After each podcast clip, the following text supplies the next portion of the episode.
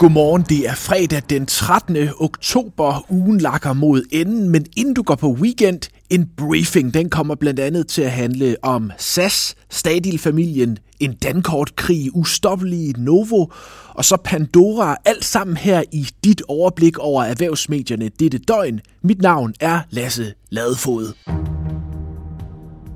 Lyttere af denne briefing vil vide, at der de seneste uger har udspillet sig lidt af et børsdrama med familien Stadil på den ene side, og de små aktionærer i selskabet Brødrene Hartmann på den anden.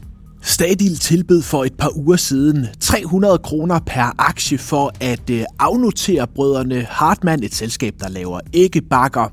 Men det var ikke nok for flere mindre aktionærer. De mente budet var lavt, gjorde oprør. Og nu har Christian og Thor Stadil så hævet deres bud med 20 procent. De har også købt sig op på 80 procent af aktierne. Nu siger flere aktionærer til børsen, at de er klar til at acceptere den nye pris. Det er en manøvre, der kommer til at koste stadig øh, 100 millioner kroner ekstra, men nu ser det sig altså også ud til, at det lykkes at tage brødrene Hartmann af børsen og gøre det til et privat selskab som en del af Tornico-konglomeratet. Vi kan potentielt være på vej ind i en slags dankortkrig i Danmark, som den første danske bank ved Sydbank inden årets udgang officielt have skiftet Visa-dankortet ud med konkurrenten Mastercard, altså et Mastercard-dankort. Det kan indlede en decideret krig om dankortet, øh, mener Jan Damsgaard, professor i digital transformation ved CBS. Han siger til TV2, at det her vil få Mastercard og Visa til at konkurrere med hinanden om dankortet, og det kan kun være til gavn for forbrugerne, siger han. Også hos Forbrugerrådet Tænk spår man, at en konkurrence mellem Visa og Mastercard kan blive til en kamp om at give forbrugerne i Danmark den billigst mulige løsning. I Finans der kommer der en advarsel fra Novo Nordisk. Medicinalgiganten kæmper lige nu med at producere nok af de populære diabetes- og vægttabsmidler Ozempic og Wegovy. Alt imens der bliver falske kopier solgt på nettet til forbrugere og forhandlere, der går og venter på at få den ægte vare.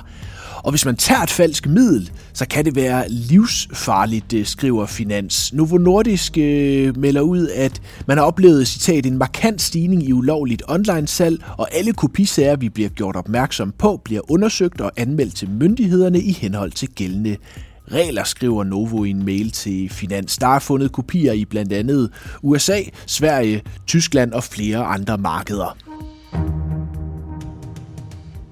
Så skal det handle om SAS, der i sidste uge blev reddet fra en konkurs ved, at nye investorer skød penge ind i det kriseramte skandinaviske luftfartsselskab. Topchef i SAS, hollandske Anko van der Werf, han har givet interview til flere medier her under børsen om redningsplanen. Her fortæller han øh, om forløbet, derinde med, at Både en øh, kapitalfond, den danske stat, Lind Invest og så Air France købte sig ind i SAS. Og især Air Frances medejerskab har overrasket mange, siger SAS-topchefen, men han forsikrer om, at samarbejdet vil give en citat enorm positiv forskel for både os, kunderne i Skandinavien og for Københavns Lufthavn. SAS ventes at skifte fra Star Alliance til Air Frances Sky Team. Anko van der Werf han gør det desuden klart, at man ikke har nogen planer om at flytte hovedsædet, hovedkvarteret i SAS, fra Stockholm til København, til trods for, at den svenske stat ikke længere er medejer. DR fortsætter dækningen af de fejlagtige boligvurderinger. Seneste skud på stammen er, at flere boligejere, som allerede havde fået rettet fejl i deres vurderinger fra 2020, nu oplever de samme fejl igen. Altså da de fik 2020-vurderingerne, der klagede de, fik medhold, men med de nye vurderinger, de forløbige 2022-vurderingerne, er fejlene gentaget, rapporterer DR. Direktør i Vurderingsstyrelsen, Paul øh, Tonqvist, han erkender fejlen, men kalder det et citat mindre problem. Det er man ikke enig i på Christiansborg. Flere politikere kritiserer fejlen i skarpe vendinger. SF kalder det kafkask for de boligejere, der nu skal potentielt igennem en, endnu en øh, klagesag. Israel er fortsat tophistorie hos øh, Wall Street Journal og Financial Times. Den amerikanske udenrigsminister Blinken han var øh, torsdag i øh, Israel og holdt møder med premierminister Netanyahu. Her erklærede han USA's støtte til Israel, men opfordrede til, at man undgår civile tab i Gaza. Blinken advarede også andre lande i regionen mod at udnytte situationen til at angribe Israel fra andre sider. 27 amerikanere blev dræbt i weekendens Hamas-angreb. Og så skal vi til ugens helt store nøgletal. Det er nemlig meget vel det, der kan styre, hvordan renten både i USA, men dermed også i hele verden kommer til at udvikle sig den kommende tid. Der kom inflationstal fra USA torsdag. På overfladen ser de øh, fornuftige ud. På et år er kerneinflationen faldet til øh, 4,1 procent i øh, september. Men hvis man ser på tallene måned for måned, så lander kerneinflationen, som er den centralbanken følger, på 0,3 procent fra august til september. Og det er for meget for den amerikanske centralbank Federal Reserve, som går efter et årligt inflationsmål på øh, 2 procent. Derfor kan torsdagens tal medvirke til endnu et rentehop i USA i år, eller at man i hvert fald holder renten højt i længere tid.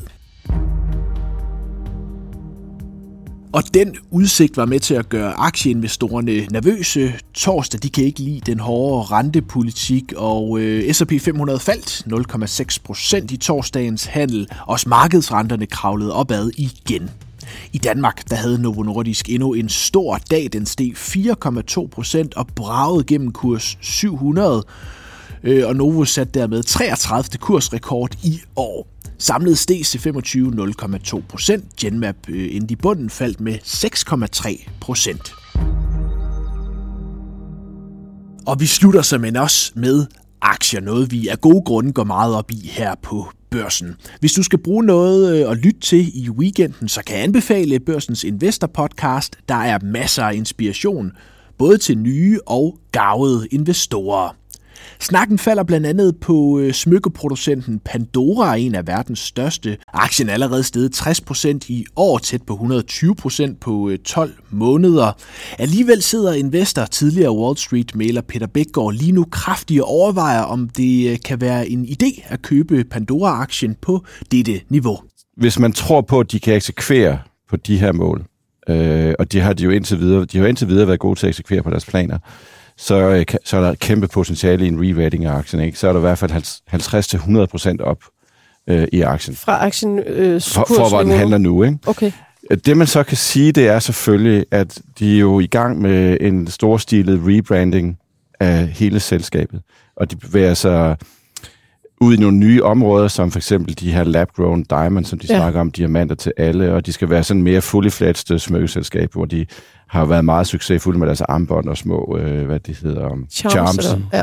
til at der er mere fokus på halskæder og øreringer og de her ting. Ikke? Så, så det er jo ikke helt uden risiko, øh, fordi øh, det, er jo, det er jo et marked, som er meget konkurrencepræget. De har 1,3 procent af det globale marked for smykker, så kan man selvfølgelig sige, kan de ikke øge det til 2%? Jo, det kan de, men de kan jo også øh, halvere det. Øh, og som vi har set før, ikke? at det er jo en meget modbetinget ting.